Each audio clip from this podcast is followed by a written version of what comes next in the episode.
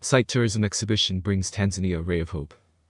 The three-day tourism exhibition brought hopes for tourism recovery in Africa after the COVID-19 pandemic and ended after successful interactions among key players in tourism from Tanzania, Africa and others from tourist source markets of Europe, Southeast Asia, and the United States of America.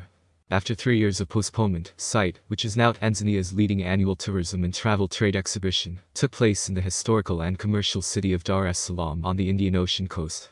The exhibition which kicked off last Friday attracted over 200 local exhibitors and 100 buyers from various countries including the Netherlands, United States of America, USA, India, South Africa, Algeria, Russia, Spain, Poland, Sweden, Japan, Oman, Georgia, Bulgaria, Pakistan, and the Ivory Coast. Tanzania has targeted to raise tourism revenues to US $6 billion by 2025 through diversification of tourist products. This will be attained after reaching a target of 5 million tourist arrivals during the same year. The just-ended site exhibition aimed to promote Tanzania's tourism to international markets, then facilitate the linking of companies based in Tanzania, as well as Eastern and Central Africa, with other such companies from other parts of the world, including tourism professionals from global tourist markets.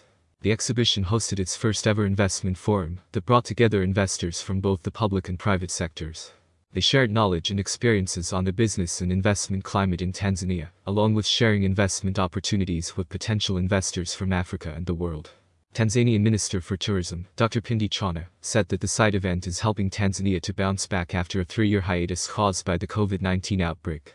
The minister further said that the number of buyers who had participated in the 2022 site had shot up to 170 from 40, while international buyers increased to 333 from the initial 24, when established eight year ago. Site was launched in 2014 and has over the years registered an increasing number of exhibitors and international buyers. The Swahili International Tourism Expo is also essential for networking among the tourism industry players from within and outside Tanzania. It brings hope for a much needed tourism revival. More news about Tanzania.